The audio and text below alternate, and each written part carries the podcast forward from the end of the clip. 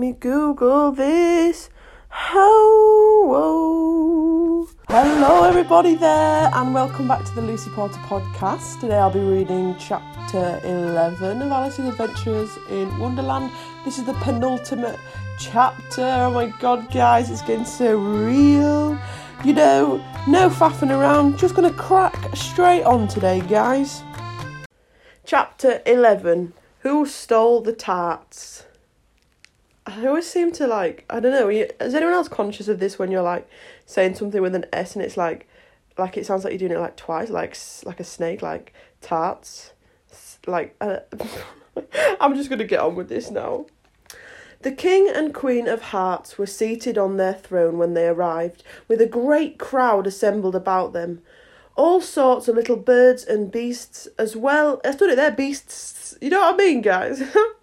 as well as the whole pack of cards.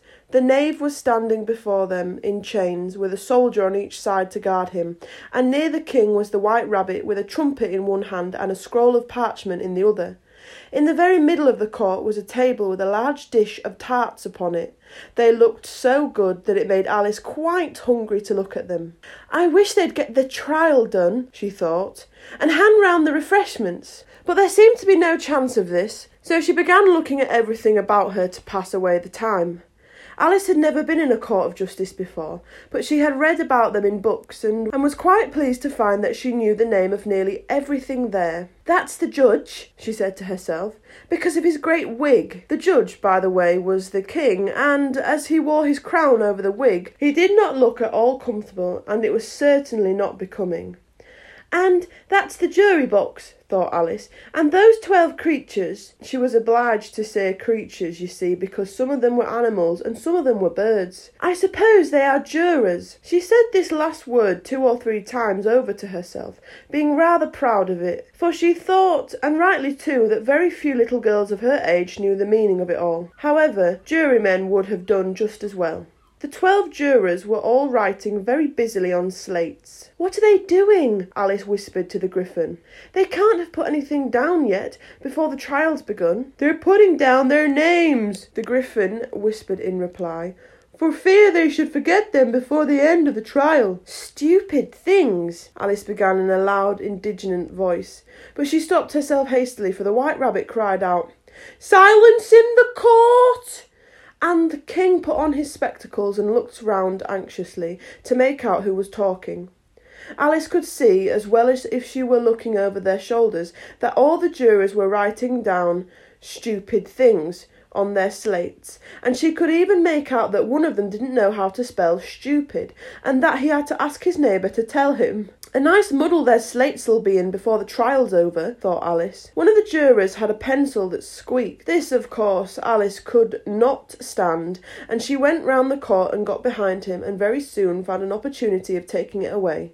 She did it so quickly that the poor little juror, it was Bill the lizard. Guys, do you remember Bill the lizard from like chapter two when he um, was going down the chimney and then she kicked him out the chimney. Do you remember that? That was, that was a great chapter, that was. Could not make out at all what had become of it. So after hunting all about for it, he was obliged to write with one finger for the rest of the day, and this was of very little use as it left no mark on the slate. Herald, read the accusation, said the king. On this, the White Rabbit blew three blasts on the trumpet, and then unrolled the parchment scroll and read as follows The Queen of Hearts, she made some tarts, all on a summer day. The Knave of Hearts, he stole those tarts, and took them quite away. Consider your verdict, the king said to the jury. Not yet, not yet, the rabbit hastily interrupted. There's a great deal to come before that. Call the first witness, said the king, and the white rabbit blew three blasts on the trumpet and called out, First witness! The first witness was the hatter. He came in with a teacup in one hand and a piece of bread and butter in the other. I beg your pardon, your majesty, he began, for bringing these in, but I hadn't quite finished my tea when I was sent for. You ought to have finished, said the king. When did you begin? The hatter looked at the March Hare who had followed him into the court arm in arm with the Dormouse. Fourteenth of March, I think it was, he said. Fifteenth, said the March Hare. Sixteenth, said the Dormouse. Write that down. the king said to the jury, and the jury eagerly wrote down all three dates on their slates and then added them up and reduced the answer to shillings and pence. Take off your hat, the king said to the hatter. It isn't mine, said the hatter. Stolen? The king exclaimed, turning to the jury, who instantly made a memor whoa, whoa, whoa memorandum of the fact. I don't know what that means. Memorandum of the fact. Let me Google this. How whoa memorandum. A written message in business or diplomacy. All right, okay, that that wasn't as complex as as I thought it was going to be. I keep them to sell, the hatter added as an explanation. I've none of my own. I'm a hatter. Here the queen put on her spectacles and began staring hard at the hatter, who turned pale and fidgeted. Give your evidence, said the king, and don't be nervous, or I'll have you executed on the spot. This did not seem to encourage the witness at all. He kept shifting from one foot to the other, looking uneasily at the Queen, and in his confusion he bit a large piece out of his teacup instead of the bread and butter. Just at this moment Alice felt a very curious sensation, which puzzled her a great deal until she made out what it was. She was beginning to grow larger again, and she thought at first that she would get up and leave the court. But on second thoughts, she decided to remain where she was as long as there was room for her. I wish you wouldn't so, said the Dormouse, who was sitting next to her. I can hardly breathe. I can't help it, said Alice very meekly. I'm growing. You've no right to grow here, said the Dormouse. Don't talk nonsense, said Alice more boldly. You know you're growing too. Yes, but I grow at a reasonable pace, said the Dormouse. Not in that ridiculous fashion. And he got up very sulkily and crossed over to the other side of the court.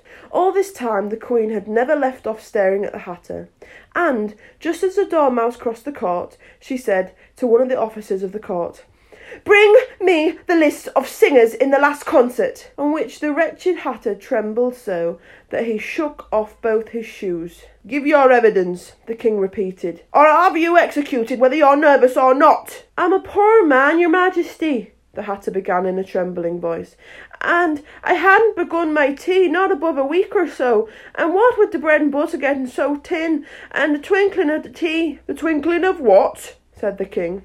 It began with the tea, the Hatter replied. Of course, twinkling begins with a T, said the king sharply. Do you take me for a dunce? Go on. I am a poor man, the Hatter went on, and most things twinkled after that. Only the March Hare said, I didn't. The March Hare interrupted in a great hurry. You did, said the Hatter. I deny it, said the March Hare. He denies it, said the king. Leave out that part. Well, at any rate, the Dormouse said, the Hatter went on, looking anxiously round to see if he would deny it too, but the Dormouse denied nothing, being fast asleep. After that, continued the Hatter, I cut some more bread and butter. But what did the Dormouse say? One of the jury members asked. That I can't remember, said the Hatter. You must remember, remarked the king, or I'll have you executed. The miserable Hatter dropped his teacup and bread and butter and went down on one knee. I'm a poor man, your majesty, he began. You're a very poor speaker, said the king. Here, one of the guinea pigs cheered, and was immediately suppressed by the officers of the court. As that is a rather harsh word, I'll just explain to you how it was done. They had a large canvas bag which tied up at the mouth with strings. Into this they slipped the guinea pig head first and then sat upon it. All righty then. I'm glad I've seen that done, thought Alice. I've so often read in newspapers at the end of trials there was some attempt at applause which was immediately suppressed by the office of the court, and I never understood what it meant till now. If that's all you know about it, you may stand down, continued the king. I can't go no lower, said the Hatter. I'm on the floor as it is. Then you may sit down, the king replied. Here the other guinea pig cheered and was suppressed. Come, that finishes the guinea pigs, thought Alice. Now we shall get on better. I'd rather finish my tea, said the Hatter with an anxious look at the Queen, who was reading the list of singers. You may go, said the King, and the Hatter hurriedly left the court without even waiting to put his shoes on. And just take his head off outside, the Queen added to one of the officers, but the Hatter was out of sight before the officer could get to the door. Call the next witness, said the King. The next witness was the Duchess's cook. She carried the pepper box in her hand, and Alice guessed who it was even before she got into the court by the way the people near the door began sneezing all at once. Give your evidence, said the king. I shan't, said the cook. The king looked anxiously at the White Rabbit, who said in a low voice, Your Majesty must cross examine this witness. Well, if I must, I must, the king said with a melancholy air, and, after folding his arms and frowning at the cook till his eyes were nearly out of sight, he said in a deep voice, What are the tarts made of? They're made of pepper mostly, said the cook. Treacle, said a sleepy voice behind her. Collar that dormouse, the queen shrieked out.